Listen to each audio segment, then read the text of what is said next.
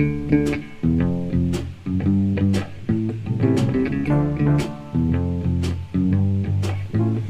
knows what tomorrow will bring?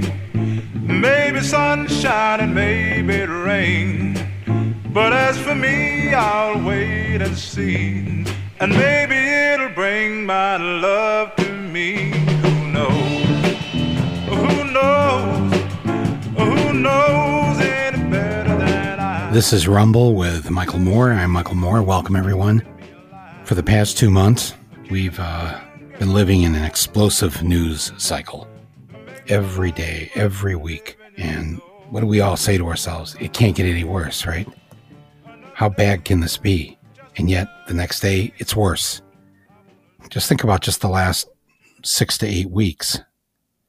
Started back with the leak from the Supreme Court, where we learned that they were going to get rid of Roe v. Wade, to all the sad and tragic mass shootings in Buffalo and Uvalde, Texas, and Tulsa. According to one site, there's been 124 mass shootings just in May and June. Our Supreme Court, or our supreme religious rulers, have been delivering edict after edict after edict.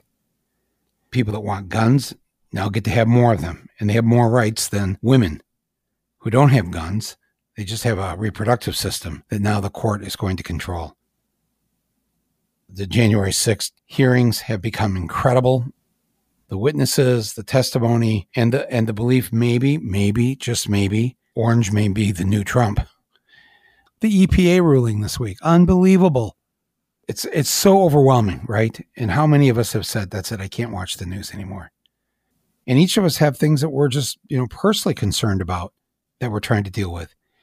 In the midst of all this, overwhelming news, story after story after story, event after event, each of them historic and very important. All of them rightfully capturing our rapt attention, and yet, and here's the loser in all this. Things have happened during this time, really important stories that never made the news because there were so many of these other things that were so overwhelming. And I would start to hear about things and I go, what? That happened? When did that happen? Have you done the same thing? And it's like, holy smokes. In any other day and age would be the top story of the day, of the week. And now it's not even mentioned. And I thought, well, I have a podcast.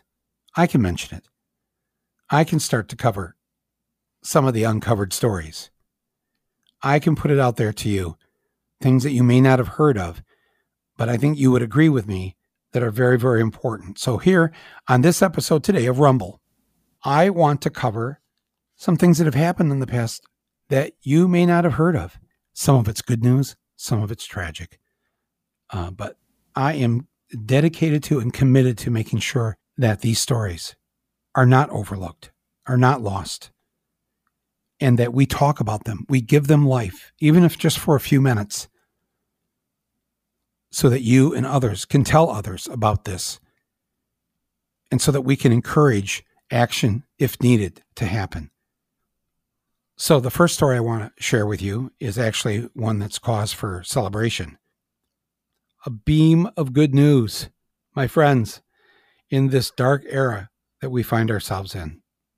A couple of weeks ago, on Saturday, June 15th, in a parking garage in Towson, Maryland, it's a little suburb right outside of Baltimore, cheers erupted, loud cheers from a parking garage. What was going on? Well, the store workers at the Towson Town Center Apple Store had gathered together, waiting the count by federal officials of the employees of the Apple Store to find out whether or not they were going to be able to have a union. And the count came in 65 to 33. 2/3 of the employees at the Apple Store just outside of Baltimore, Maryland, became the first unionized Apple Store, and the first Apple Union was born. Thus the cheers. And, this is really, as I hope I mean, we've done a couple of podcasts on it. This has been a massive uprising here this winter, spring, and now summer amongst American workers. Workers have been advocating for better working conditions and leading a wave of unionizing efforts across the country. I mean, it's really a revolution, my friends. And it's so encouraging to see because it is being led mostly by young people, workers in their 20s and 30s. A lot of them, college graduates who graduated from college and there were no jobs. So they had to go to work at the Apple Store or any of a number of places, struggling to pay the rent, struggling to pay off the student loans. All the while, during the pandemic, while we learned that the rich didn't suffer, they got richer. And the middle class and the working class, well, the middle class, I don't even want to use that term anymore. In many places, it's just become a fairy tale that's fondly remembered by our parents and grandparents. And that's not right. But the good news is that this revolt for thousands of workers has paid off. Back in January here on Rumble, I celebrated, along with union organizers Jazz Prizak and Casey Moore, on their creation of the Starbucks Workers United, Starbucks' first union, and their first union victory in Buffalo, New York. Since that podcast, back in January, since their victory, over 100 additional Starbucks locations have unionized. This is amazing. And it's not just limited to coffee baristas. This union effort is happening with grad student workers at college campuses, museum employees, Amazon, REI, the New York Times digital site. The list goes on and on and on. Union effort after union effort after union effort. Back in June, a CNBC poll said that, quote, 59% of workers across the United States and across all sectors say that they support increased unionization in their workplace. Almost 60%. And how about, listen to this statistic, 46% of Republicans who are on the job when polled say they support increased unionization at their workplace. Of course they do, because if you were raised in a union family like I was, well, you know what that meant in terms of the income your parents had, the health care that you grew up with, all these benefits. You actually got to take a vacation. Well, today on this podcast, I want to celebrate the historic victory of the Coalition of Organized Retail Employees, which stands for CORE, or otherwise known as Apple CORE. This is Apple's first union. And what I'm going to do is I'm just going to give a quick call here to two of the organizers there in Baltimore, Maryland, Kevin Gallagher and Graham DeYoung. Both of them are members of the organizing committee. Let's get them on the podcast right now and give them some congratulations, see how they did it. Okay. Kevin and Graham, this is Michael Moore. How are you? Great. Thanks for having us on. We're doing well. Congratulations. Thank you. So the Apple stores, that's a tough nut to crack there. How did you do it? What's the secret sauce? Why Towson, Maryland? Yeah, I mean, that's been our message, that if we can do it, anyone can do it. What was the spark? Sometimes it's just one person. Something happened here. For a lot of people, one of the big inciting moments was this event, BatteryGate. Graham, do you want to talk about BatteryGate? I almost had a battery tattooed on my arm because of it. What sparked BatteryGate was Nightly News that ran a story saying that Apple admits that they're slowing their devices down and you get a free battery if you go to any Apple store. Well, it was killing our teams. You have 100 people waiting there. The customers were angry, not just disappointed, because they felt misled. Anger at you, the employees, or? Yeah. Oh, yeah. It's pretty emotional. It puts a, $2.5-3 trillion company on your back and kind of forces you to be the face. Right. Not having any support. Right. I'll tell you, what really grew out of it wasn't just that acknowledgement of the situation, but it was who we can rely on in order to get through the day. We weren't getting anything from the company that was helping us. We weren't getting extra resources. We weren't getting more manpower. We weren't getting, more hours. All we had was the person next to us. We realized that we're the ones who are best equipped to answer the problems that we have. And we're the ones who have the most empathy for the person next to us. It was clear that there was a lack of empathy at that time for, the people who are the face of Apple. And I think that the pandemic definitely amplified that even more, and that feeling grew even more to a point where, you know, people just couldn't take it anymore. They weren't going to stand for it. And then what happened? It started off from there, a conversation. My colleague Billy approached me and said, hey, we've got this friend who just organized their yoga studio. This might be a good path for us with, you know, everything going on. And I said, yeah, let's do it. And we sat down at a coffee shop and we hashed it out with an organizer. Now, people listening to this, they're in Grand Rapids, Michigan, or they're in Jackson, Mississippi, or whatever. Yeah. Right away, they're thinking, okay, where'd you find that organizer? Who do I call? Well, we talked to the organizer that we knew from his relationship with that yoga teacher. Oh, it always goes back to the yoga teacher then. Yeah. Apple can blame yoga for our store organizing. You know, I would say, grab a friend, a coworker, a colleague that agrees with you, and then, you know, do your research. I mean, we picked a big tent union that kind of really fit a lot of different people, you know, architects, yoga teachers, librarians, but there might be a union that has kind of the niche set of expertise that might fit your workplace. Right. At the end of the day, what's important is that you just find someone who is there for you and not there for the profits. And right. I think pretty much any organization will fit that bill. And if you call the Machinist Union, they have full-time people there who are organizers. Yeah. They're actually waiting for your call. Yeah. They're incredible. Our organizer, David, just an incredibly knowledgeable person, and was able to help us navigate this really complex field. You know, it had never been done before, and it was new for him and it was new for us, but we knew that it was worth a fight. A couple months later, actually almost exactly a year later, or the first organized store. Wow. And there was a vote. You had to get the cards signed. Was that difficult? Yeah. Convincing people to sign the cards, because people were very nervous about, they don't want to lose their job. They don't want to get in trouble. Kevin was actually the person that approached me. I think he'd tell you at first I was kind of resistant to it. Yeah. There's so much in the media that has conditioned people to be afraid of it. I mean, there's an episode of The Office where people are talking about like the union coming in and closing things down. That's been baked into the media experience for the last, you know, 50, 70 years. Yeah. And, you know, it's not just media, it's big companies. There's kind of a concept of, you know, you don't bite the hand that feeds you, and that puts a lot of subconscious pressure on people. And I think that if we had some issues or difficulties convincing people to join, a lot of that had to do with fear, really fear of the unknown. It really goes to kind of show how scared and or sometimes desperate people are to make sure they have good work. I think we can do a good job of showing people that it's not something to be scared of, and it's not something to, you know, to worry about, but it's something to learn about. Yeah, I think we took it slow and steady and very positive.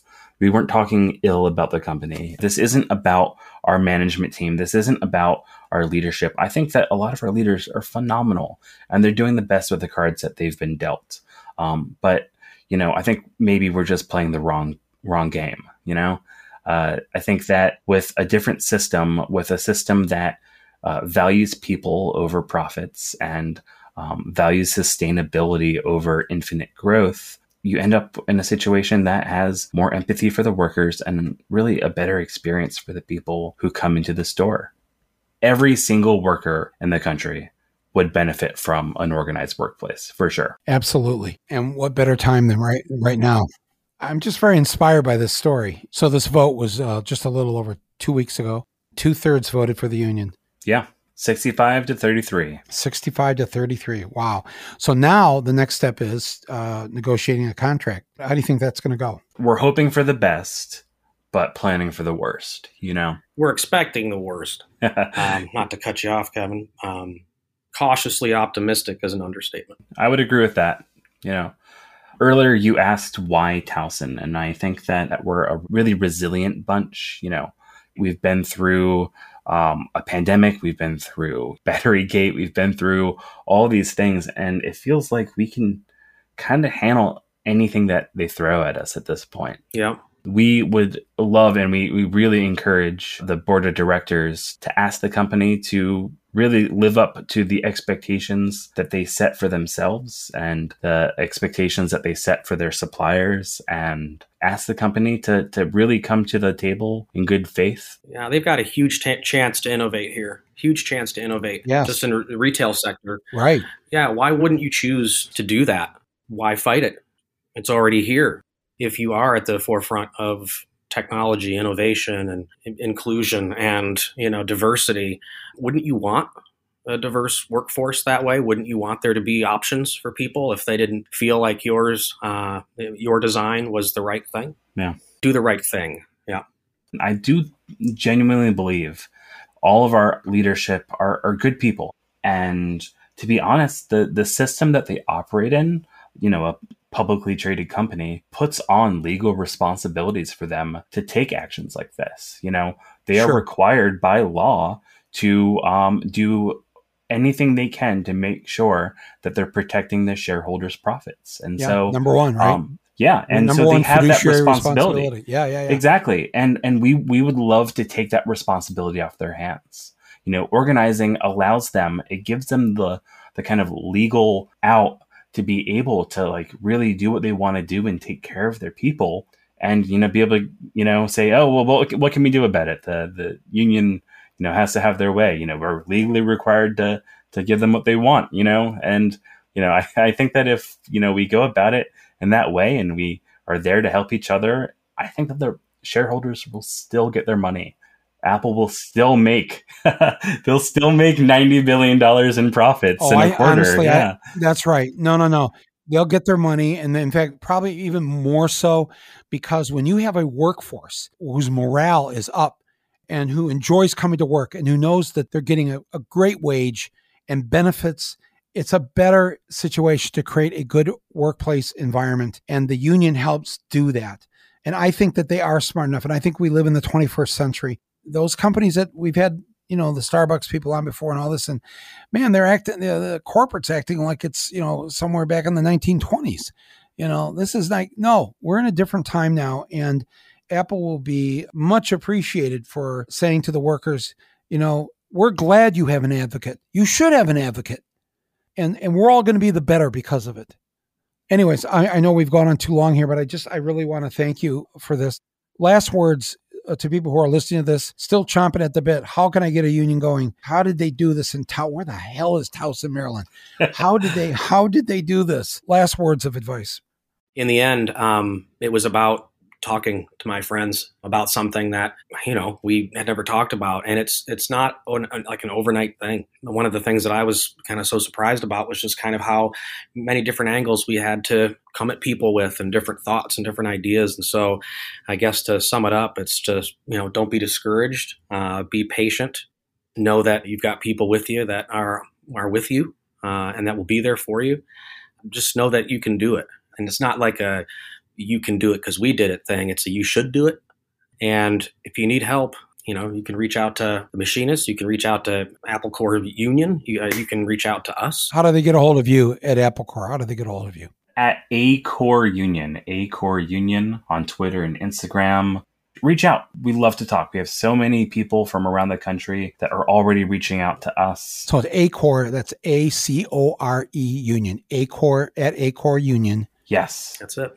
I have people who are in my Twitter and Instagram DMs every day asking me how they can bring the fight to their store. Like Graham said, not only can you do it, you should do it.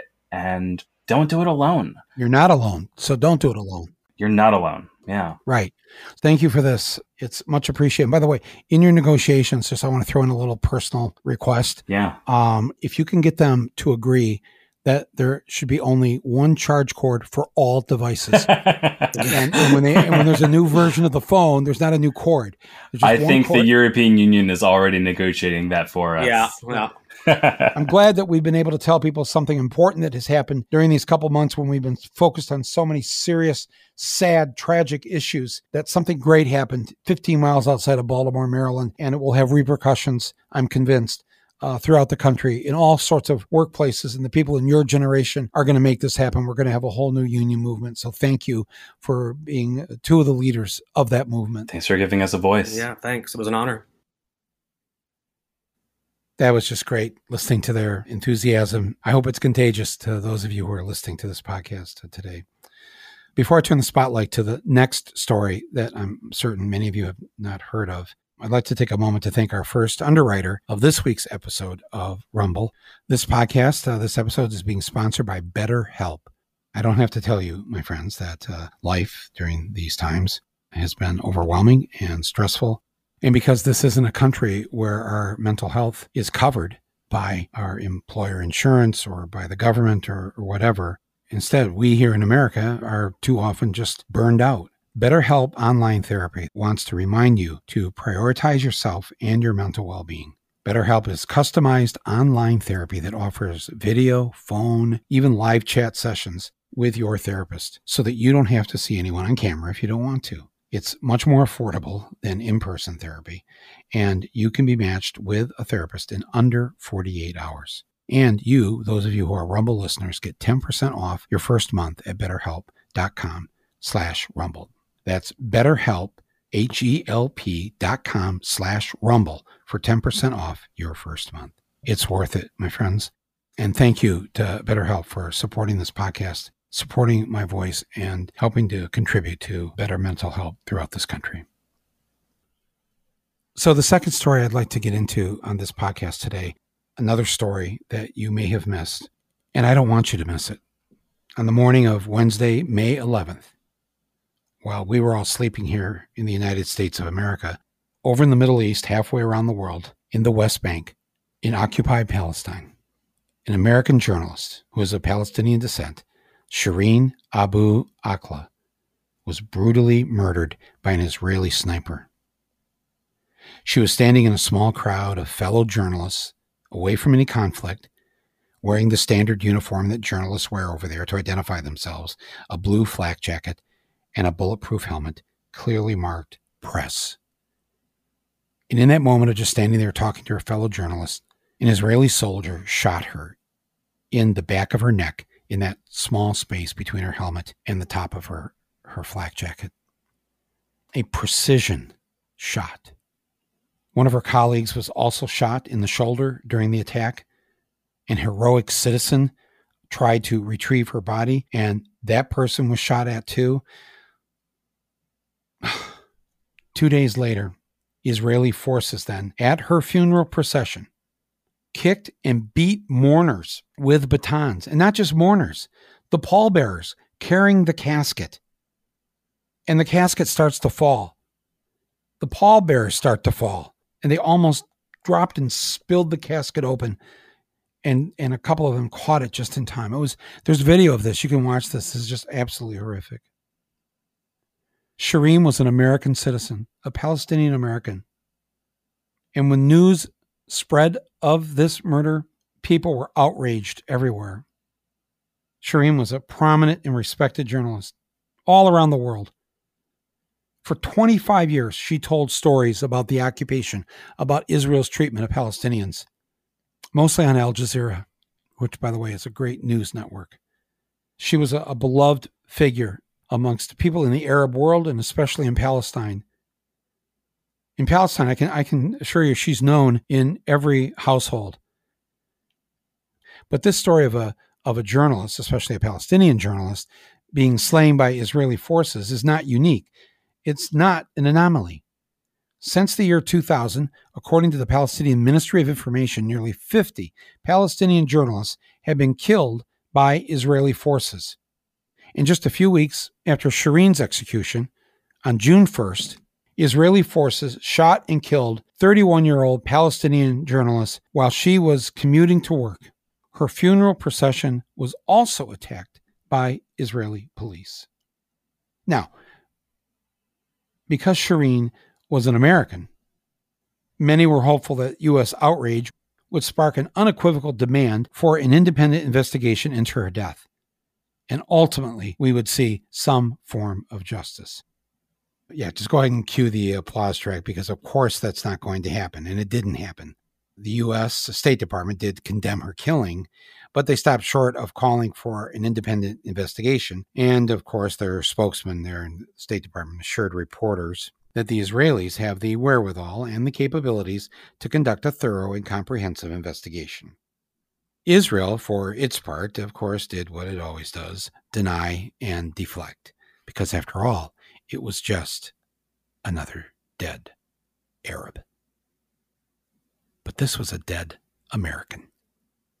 And so, don't those of you who are listening to this who are Americans, don't we have a responsibility to demand answers when one of our citizens is murdered by the Israeli Defense Force? On June 24th, the UN released their findings of its inquiry, and it said that it was Israeli gunfire that killed Shireen Abu Akleh. President Biden has refused to call for an independent investigation into her killing. I have to tell you, this story has haunted me ever since I woke up to the news of it on May 11th. You know, either I know personally or I am extremely familiar with following the American and Palestinian journalists in the West Bank and Gaza over the years. And I care very deeply about this subject. I have visited the West Bank and Gaza twice, and I have seen firsthand how the Palestinians are treated. Sort of apartheid situation that's going on over there. It's sad, it's wrong. And, you know, as I've said before on this podcast, to say that you support Israel, but you don't support the rights of Palestinians means you don't support Israel. Because you can't have one without the other.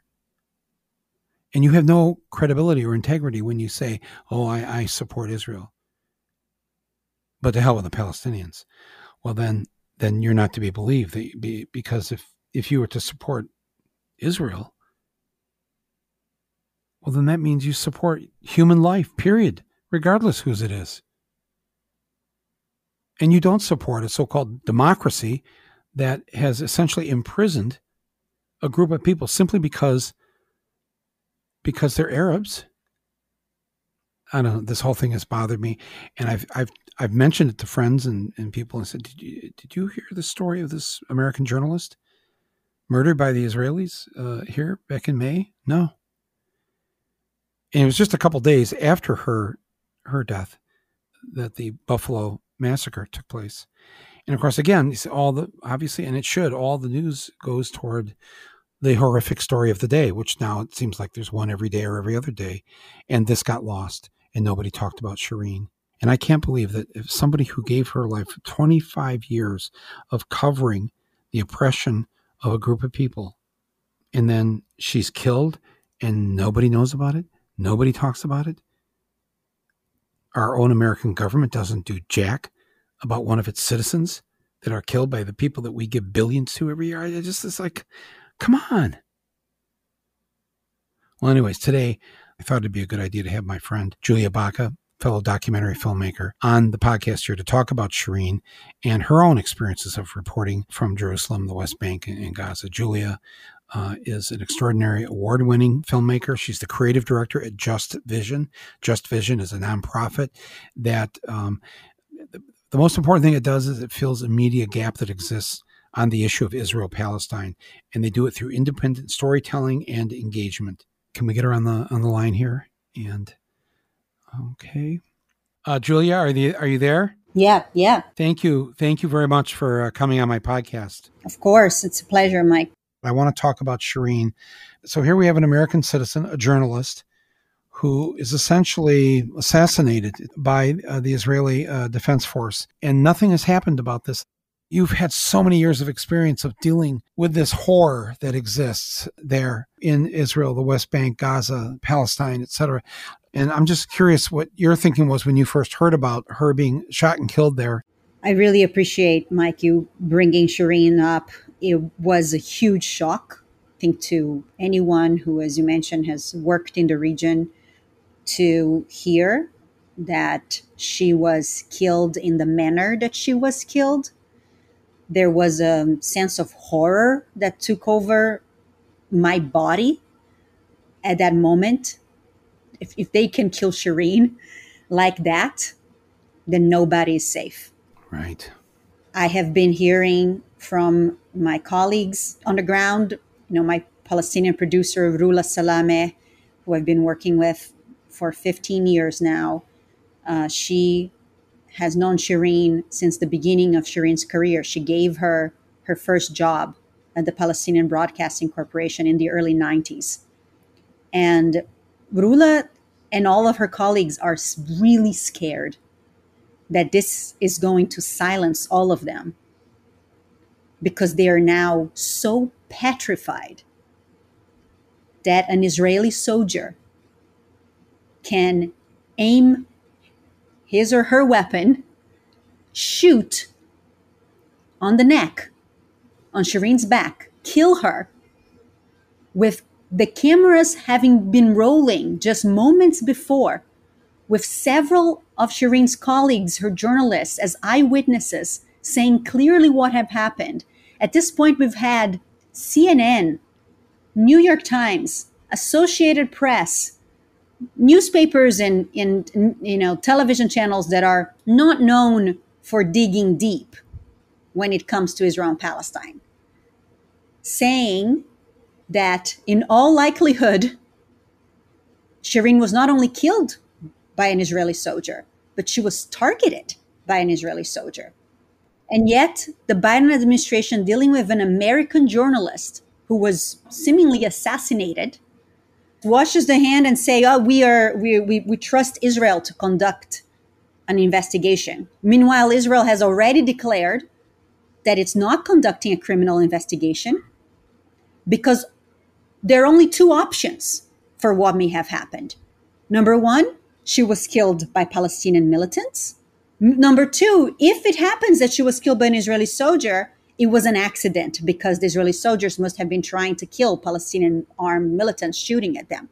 Right. And so for journalists on the ground, when they see that happening to Shireen, who is, as you mentioned, the most beloved, well-known, respected, has been doing this work for decades now, for this to happen to her blatantly and for nothing to happen, for the world to stay silent, for the American administration to do nothing, is terrifying. So this is a tragedy, not only for the life of Shireen, but for the life of all journalists on the ground trying to cover the actions of the Israeli government. She is, or was, an American citizen.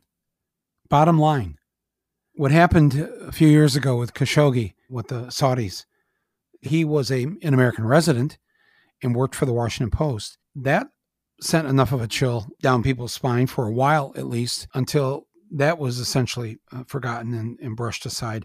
I don't want this to be brushed aside. I don't want this to be forgotten. I want an answer. I want to stand up for my fellow American, Shireen Abu Akleh. I want this to be investigated. I want answers. And I'm not the only one, but they're benefiting from the fact that our attention is so much on the horror that's been coming out of Washington, D.C. this last month or two, that we're not going to know about this. We're not going to talk about it. We're going to forget about it. I mean, you've been, not only a filmmaker, but also an important organizer on this issue for many, many years. What is it that people can do? And instead of just listening to you and I talk, get angry, but then ultimately feel hopeless and helpless. Yeah, I felt for a moment there, right after Shireen's killing, that something would be different this time. And as you mentioned, it's so hard to keep people's attention on any one particular matter these days, particularly one that concerns a foreign country, because our own country requires so much caring right now. But one thing happened last week that rekindled my hope. And it was the fact that 24 senators signed an open letter calling on President Biden to ensure the direct involvement of the United States in the investigation of the killing of Shireen Abu Akleh.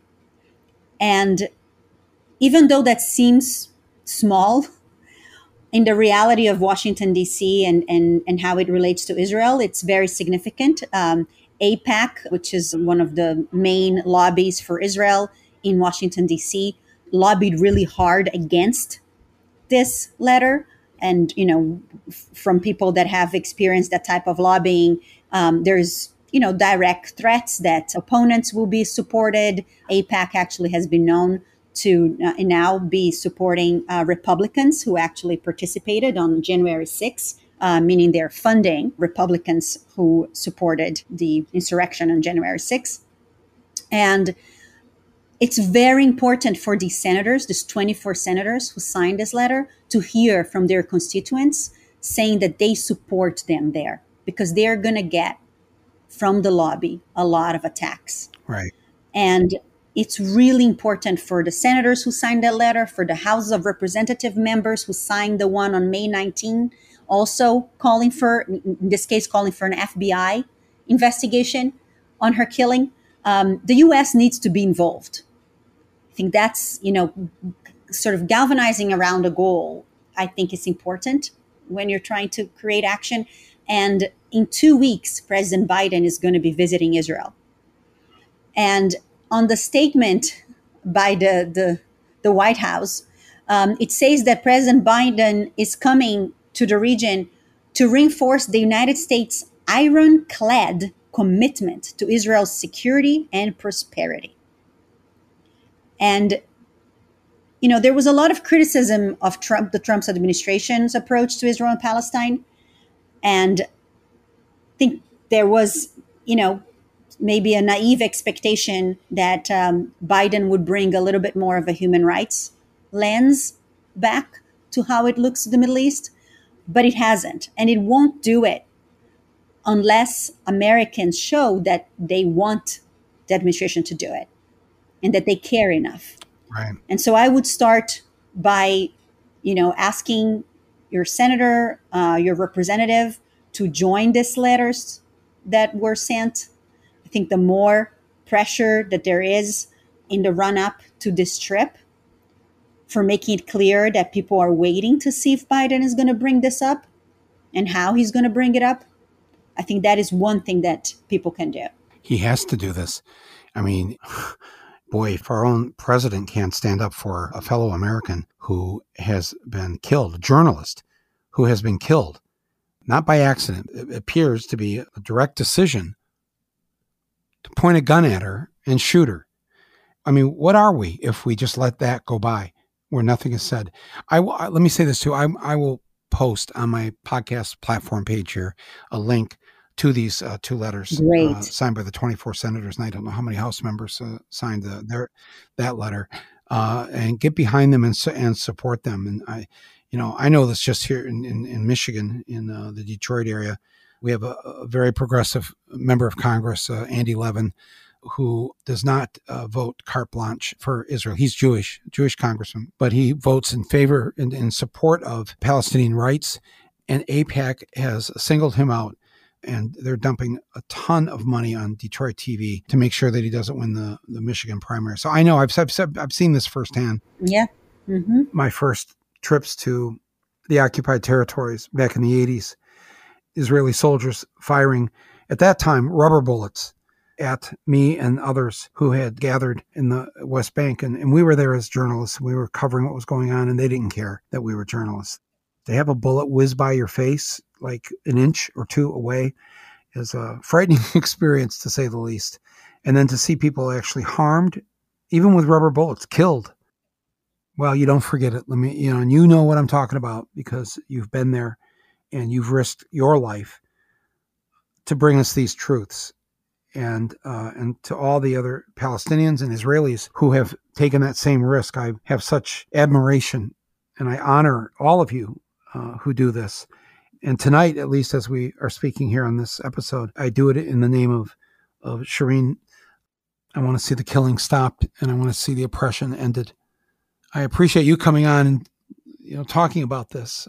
I appreciate you so much, Michael. Thank you for not letting the story die. I don't know what else to do. I can't. Look, we all have a conscience, and we have to follow that. And most people are good at their core. And when they see injustice, they don't like it. They don't like it. And I'm counting on that in both in Shireen's case and all the incredible issues that you continue to cover. So thank you for that. And my appreciation to Shireen's family, her American family, her Palestinian family. And let's make sure that we all carry on that work. And let's make sure there's justice when it comes to her death. Wow. So, my friends, before I introduce the last forgotten story that has taken place in these last few months, I'd like to thank our other underwriter for today's episode, and that is Shopify. I am so grateful to Shopify for their continued support of Rumble and of my voice. Now, if you've listened to other episodes of mine here, you've most likely heard me talk about Shopify because they're an all-in-one platform that has helped me launch our own store right here, our own online store, the More Store. It's an idea that we had during the COVID lockdowns. Hey, why don't we sell some of my ball caps and hoodies and coffee mugs, and we can use it to raise money for issues I care about. So a portion of all the proceeds from the Moore Store goes to fight voter suppression and to help bring civics classes back into our public schools. The reason I was able to do that is because this entity known as Shopify was able to bring this idea of mine to life. Shopify makes the tools and the resources once reserved only for the big guys, where a small business or nonprofit could never really do this before. And now they can.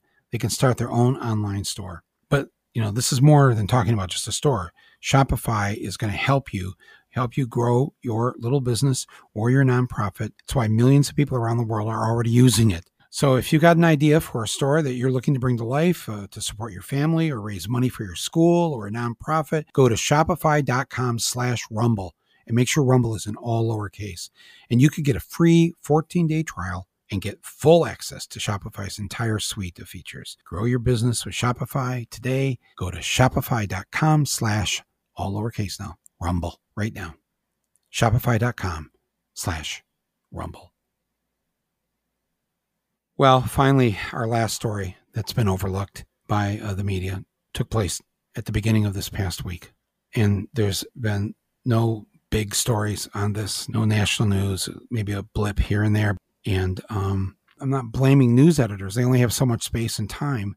But it's wrong that you and I don't know about these things. And we're going to have to figure out a better way to do media or something, have it more in the hands of the people, the communities, local. There's just something wrong now when so many stories like this get missed. The first Apple Store ever becomes unionized. Nobody knows. An American journalist is murdered by Israeli Defense Force. Nobody knows. And now the story this week, which cuts close to me, it's personal. It happened this past week in my home state of Michigan on Tuesday, the day of Cassidy Hutchinson's incredible testimony there in front of Congress. On that day, that same day, in the same moment, this is why you didn't hear about it, the Michigan Supreme Court threw out the criminal charges against former Republican Governor Rick Snyder and the others, his cronies, in the Flint water poisoning. It was a 6-0 unanimous vote. The court ruled that the state laws do not authorize a judge to issue indictments. A one-judge grand jury had been impaneled to issue an indictment against the governor and his cronies if that judge decided that's what should happen. And the judge did decide that this governor should be brought up on criminal charges. It's now been overruled unanimously by the Michigan Supreme Court. And the governor right now, at least for now, is off scot-free. Unbelievable. Do you realize that this poisoning, and that once he and his people knew about this, they did nothing about it, that this is an 8-year-old poisoning scandal? And I thought, nobody's talking about this week. Once again, Flint is going to be forgotten. I thought, well, I have a podcast. And so this is the third and final story. And as you can guess, there's probably so many more that we don't even have time to get into. But I want you to know what happened in my hometown this week. And what happened to the people there? And I'm reaching out right now. We're getting them on the line here. Two of my good friends who have led the movement against the governor and now the former governor of Michigan. And here we go. We're ready. Okay. So I want to introduce you to two of the main organizers for the past 8 years in Flint, Michigan, fighting the powers that be from Lansing to Washington. They are heroes. Please welcome from Flint, Michigan, Melissa Mays and Nayyirah Shariff. Melissa, Nayyirah, how are you? Frustrated. It was just such a shock. Explain to the listeners what happened this week, what we did not see in the national news because we were consumed with the mass removal of rights of women in this country. This poisoning has been going on for over 8 years. And I was just stunned to get a call from somebody to say that the governor is not going to be held accountable in a court of law regarding this. Either one of you, whoever wants to take this first, though, just tell the people what's going on. Well, it's been 3 years since the first punch in the gut when a new attorney general was voted in and decided to throw away all of the cases, some of which were actually going to be bound over for trial for manslaughter. So that was progress. Just so people know that Melissa is being sarcastic. Our new attorney general 3 years ago was a Democrat. Yeah. And came in, and that was the first shockaroo that this Democrat throughout all the work that had been done by the previous Republican Attorney General, frankly, and all the investigation and whatever to show what had happened, and then it got bounced. So here we are 3 years later. What happened this week? So this week, we find out that this new team that the new attorney general had appointed, through a lot of missteps, there have been a lot of mistakes, had gone to get the indictment from a one-man jury, instead of an open grand jury, right? So it was one man, it was a judge who made the decision to agree to indict these folks who were guilty of, in our eyes at least, guilty of poisoning us and then covering it up as people died. Basically the indictments got tossed. Everything's going back to, scratch. But what's messed up is that, one-man grand juries are used all of the time in Genesee County. Usually against poor folks, young Black men. There was no issue with that. But for some reason, the Michigan Supreme Court decided that it was not acceptable for rich white government folk. And it's been just a disaster and a train wreck and, just traumatizing for residents over and over and over again. Because they've all gotten away with it. Yeah. They've all gotten away with it. Nayyirah, I'm still stunned by this. After all these years that these people will not have to pay the price for what they did in poisoning the people, especially the children of Flint. What happened here? Well, looking at the opinion, everybody on the Supreme Court voted to void the indictments, every single one. And it really feels like a kick in the teeth. Just so people understand, too, the Michigan Supreme Court, they're elected in the state of Michigan. And they have to get nominated by either the Democrats or the Republicans. The majority of the Michigan Supreme Court now are judges who were nominated by the Democratic Party. Yeah. And once again, we're back to, we had hopes. Dana Nessel, she actually, campaigned on justice for Flint.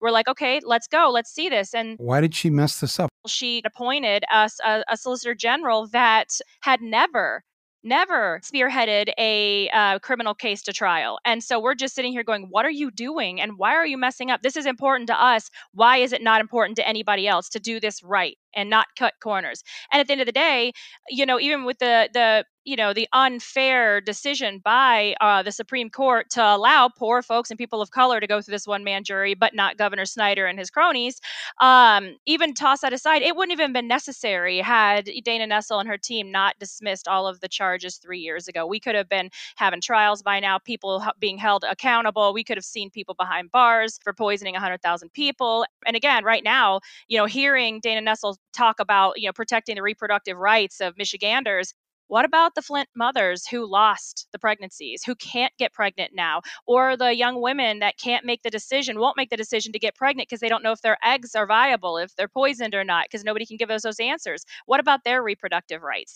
So it's just a lot of hypocrisy back and forth. And who are we supposed to trust? What's going to happen now? I see that there's a civil case against the governor. In fact, he had to take the stand just a day or two after the Supreme Court decision this week. In the civil case, he had to take the stand. And the first thing he says is, I need to plead the Fifth Amendment. Unbelievable. And he wouldn't answer a single question. He just kept saying, I take the fifth. Yeah, I mean, it's super wild. Like, it really feels like there's this illusion of justice. And, you know, people, and we've talked to, like, Flint residents all over the city. We've gone door to door. And, you know, for some people, like, accountability and justice looks like someone being convicted and going to jail. And now, like, just personally, I'm like, is this what power does? Like, you can keep on kicking the can, you know, down the road, and like, are people just going to continue to just protect themselves? And knowing that, you know, Flint residents, a bunch of Flint residents have like health issues, including myself. It's like, are we still going to be alive before these convictions are handed down, or until somebody actually is convicted? Like, we don't know. It's a lot of uncertainty out in the community. What is the situation now with people like yourself and others in Flint in terms of the illnesses that you've had to suffer through? And, you know, I run into people around the country and they're like, oh, I'm so glad that things are better in Flint. I'm like, what are you talking about? Oh, they got all the new pipes.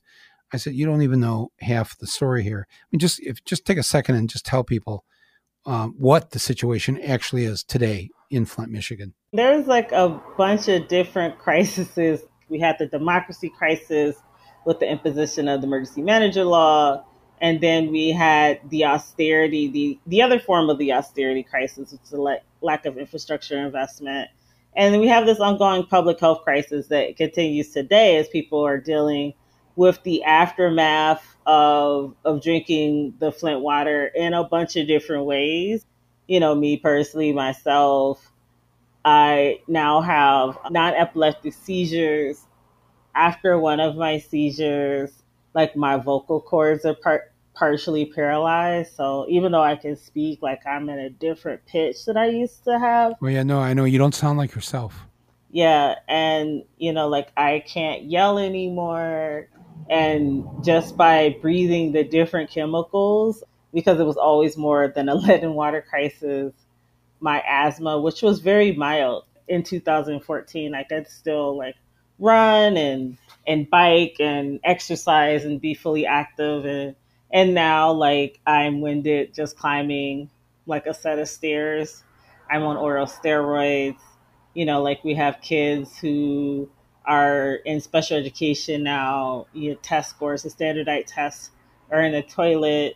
And I don't know if Melissa mentioned that Congresswoman Rashida Tlaib is starting a Get the Let Out caucus in Congress. And we did a tour, and in Flint, you know, we saw people like lining up for hours to try to get water at a distribution site on the north side of Flint. In the ways that matter, like, nothing's changed for Flint residents. People are still not drinking the water out their tap unfiltered. They're still purchasing water, you know, they're still being very careful. Internal plumbing in people's homes has not been replaced. The appliances, the washing machines, dishwashers, all that, still corroded, still with all the stuff that came through from the pipeline. And I tell people, too, that this is not just a lead. So a lot of these cities just do have old pipes and they have a lead problem. This was purposely done to the people of Flint who had clean drinking water. And in order, the governor and his cronies, to help his cronies to make some money, they came up with this new plan to build a new pipeline. And in the meantime, take people off the clean water pipeline that Detroit and other cities in Michigan use and have them drink from the Flint River. And now we have thousands of kids, these many years later, have permanent brain damage. Permanent. It's not going to be better. In fact, I mean, we've all talked about this on this podcast now for, you know, quite some time. And the fact that we are still talking about it is disgusting to me. Melissa, what can we do? What can people do who are listening to this? Somebody's listening to this, you know, in Idaho, and they want to help, or they want to do something. They just feel helpless. Listen, there goes Mike again, talking about the Flint water situation. And, you know, I never refer to it as the Flint water crisis. This was purposely done. This was purposely done by people who had a lot of money, who were trying to make more money, and didn't give a damn about the people in a town that didn't have money, with people full of people who didn't have money, and full of people who, you know, were also, you know, people of color. And it's just a I'm fumbling around here because I'm at the point where I want to break some glass, and I'm a nonviolent person. I'm not gonna, but I'm just like, Melissa, just give it to us straight here. Well, to give you some more reasons to break glass, in August, these same folks, the state of Michigan and people in the city of Flint, the EPA allowed it. The same folks that switched our water in 2014 started last August blending our water with that other pipeline, so that way we could pay the bill for that other pipeline and ours.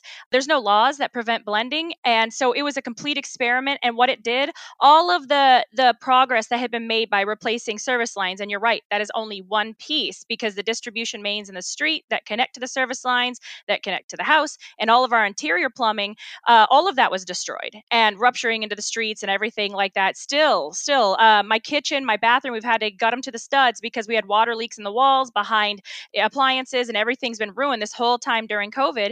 And most of us, I got hit twice with COVID very hard and got lung and heart scarring. We've got, a ton of stuff, a ton of problems going on, but we still push forward. And then in the middle of all this, we have them blending our water, which all the water tests show that it's now leaching more lead and bacteria and other contaminants from our interior plumbing, and all of the coating that's supposed to be done to these new pipes that are put in are being ripped away because they decided to blend so we could pay basically two water bills and pay for two systems, where no one else in the country does this like what's happening again. They're using Flint as guinea pigs because they know they can get away with it. Yep, because they just assume that we're either too sick or dying or just don't care or we're tired. And believe me, after 2,989 days, we are tired of fighting. We are tired of this. We're sick. I just spent a week in the hospital. Like, we got one thing going on after another health-wise. But, at Flint Rising, one of the things that we've also had to do is my lawsuit for the Safe Drinking Water Act lawsuit to replace the lead and galvanized steel service lines. One little piece of the puzzle, because it's all that the law covers at this point is just those service lines.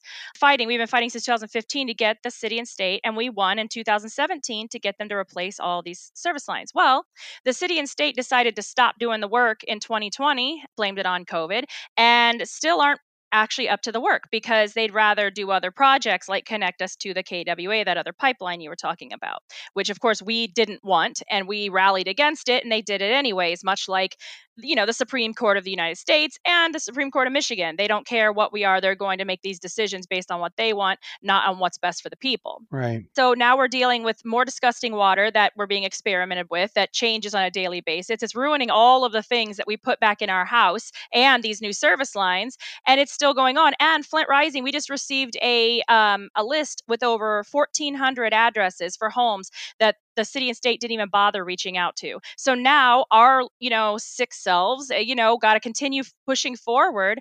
And, now we're sitting here like, we got to try to hire folks because, if people want to donate to Flint Rising, that'd be great because we can hire more Flint folks to knock on these doors to make sure to do what we used to do and make sure everybody was okay. Because right now, there are so many people getting left out, and it's disgusting because they did this to us. The city, state, everybody, EPA, they did this to us. They allowed this to happen. They put more into the cover-up than into protecting us. They continue to lie and downplay it. And again, the tens of millions of dollars they've spent fighting us in court, of course, from our own tax dollars, could have been used to help replace interior plumbing. It could have been used to get educational support for these kids. We have a months-long list of kids that want to get tested, that need to get tested and evaluated at the Neurodevelopmental Center of Excellence to look for, autism, which is now on the rise quite a bit, to look for these learning delays, to look for these behavioral issues that are caused by the contaminated water. And we don't have enough support systems here. We don't. And you would think that we would, with this being such an ongoing, 8-year-long international, disaster. But yet here we sit, everybody hemming and hawing, and they don't want to spend money on Flint because, as I was told to my face by the Speaker of the House, if we fund Flint, if we fix Flint, we're going to have to fix every poison city out there. Right, of course. How awful would that be? Yeah, terrible. Okay, so people who are listening, they want to contribute to Flint Rising. How do they do that? Right through our website, just flintrising.com, all one word. And it's going to go towards keeping us going and being able to hire more and more Flint residents to, one, help get them health coverage, and two, to get them to knock on the door so we can continue to help support our neighbors. Because right now, everybody's tired, everybody's sick. I mean, COVID hit us so hard. We had a 12.5% case fatality rate here for the longest time because you have 100,000 immunocompromised people here. And we've lost, like, Tony Palladino, who you got to meet. We lost him this year from COVID. No. We've lost a lot of good people through the years. And it's been hard because our loudest voices are getting literally silenced in Nayyirah's case. And then we have people passing. And then we have people like me that spend more time at the doctor than anything else. And just trying to keep this vehicle moving. But we're not going to give up and we're not going to stop, because as they roll out this infrastructure plan across the United States, we need to make sure it's done right and not done the way that it's done in Flint. Because they keep bragging, well, Flint's fixed, so let's follow this example. One, no, we're not. Two, they're cutting corners and endangering people. And three, they're not doing it right. Like when Rashida Tlaib came to Flint, we introduced her to the union plumbers because the work's not even done by licensed plumbers here. And so it's done badly. We're not even getting a proper half fix. So we want to make sure the rest of the cities don't have the same thing as we do. All right. So everybody heard that, please. I know there's not much, you're sitting across the country, but you can contribute to this group that I support, flintrising.com. Donate to them. And what I'll do is here, I will match what people are giving with up to 100% of the underwriter money for this episode of Rumble today. Thank you. Thank you so much. No. Ooh, it's the least I can do. Trust me. I have such anger. I also have like a survivor's guilt. I got out in time, so this didn't happen to me in my life. Yeah. And it's so crushing to me to see friends, families, neighbors, all the union friends, everybody that has had to suffer like this and is still suffering, and that the Michigan Supreme Court this week did this to you. It's easy for me to say, don't give up. I won't give up. I know a lot of people, after listening to us right now, they're going to go, I thought this was all fixed. No, it's not fixed. And the criminal governor and his staff, right now, they think they're going to get away with it. Not on my watch. That's how I feel. So, Melissa and Nayyirah, God bless you. I love you. I my heart aches for you. I didn't know about Tony. I'm just, man. Yeah, it's been a lot, but at the end of the day, it's a train wreck for everybody. And the best thing we can do is just stand together, because we want to make sure this doesn't happen to you or anybody else, because the way it's going right now, they're going to cut corners and rich people are going to get richer off of all this through bad water, and they're going to leave us with whatever. So we can't. We have to stand together across the U.S. and say, no, this is not good enough. You do this right, and you do it the way that we want you to, which is the most protective way, because we all matter. All of us matter. That's right. Thank you for this. And thank you for joining me and letting people know that there's other things going on right now. Not that these big things, what the Supreme Court has done, aren't important. They're critically important, but we can't let the other things that are happening be ignored. And the people that benefit from these awful things are gleeful right now that there's not in the news. It's being swept under the rug. And I refuse to do that. And that's one of the reasons I wanted to do this podcast and why I continue to do it. So thank you for participating in this. And I will talk to you soon. And I should be back in Flint sometime this coming month or so. So maybe we can get together and knock heads and figure out what our next steps are. Absolutely. So. Thank you. Always. Thank you. Thank you so much. No, thank you. Thank you. And say hi to everybody for me. We will. Thanks. Peace.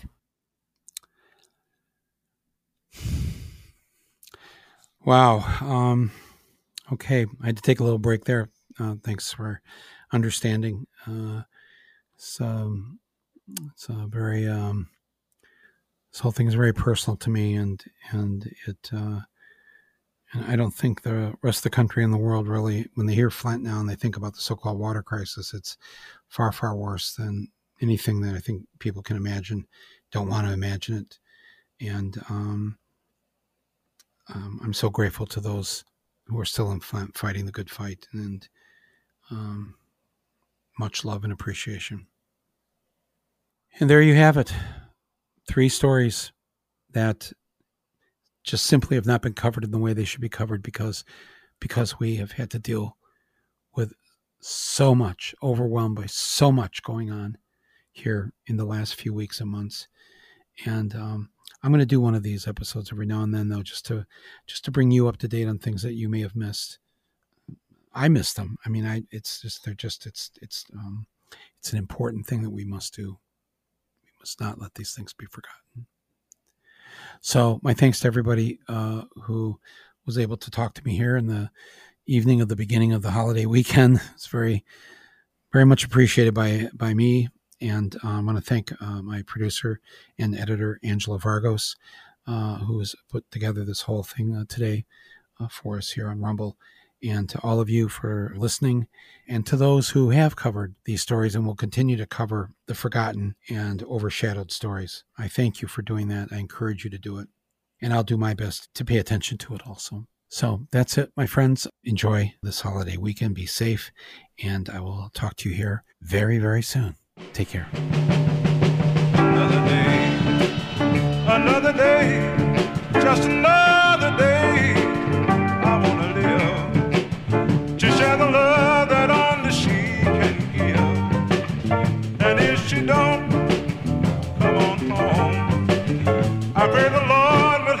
Carry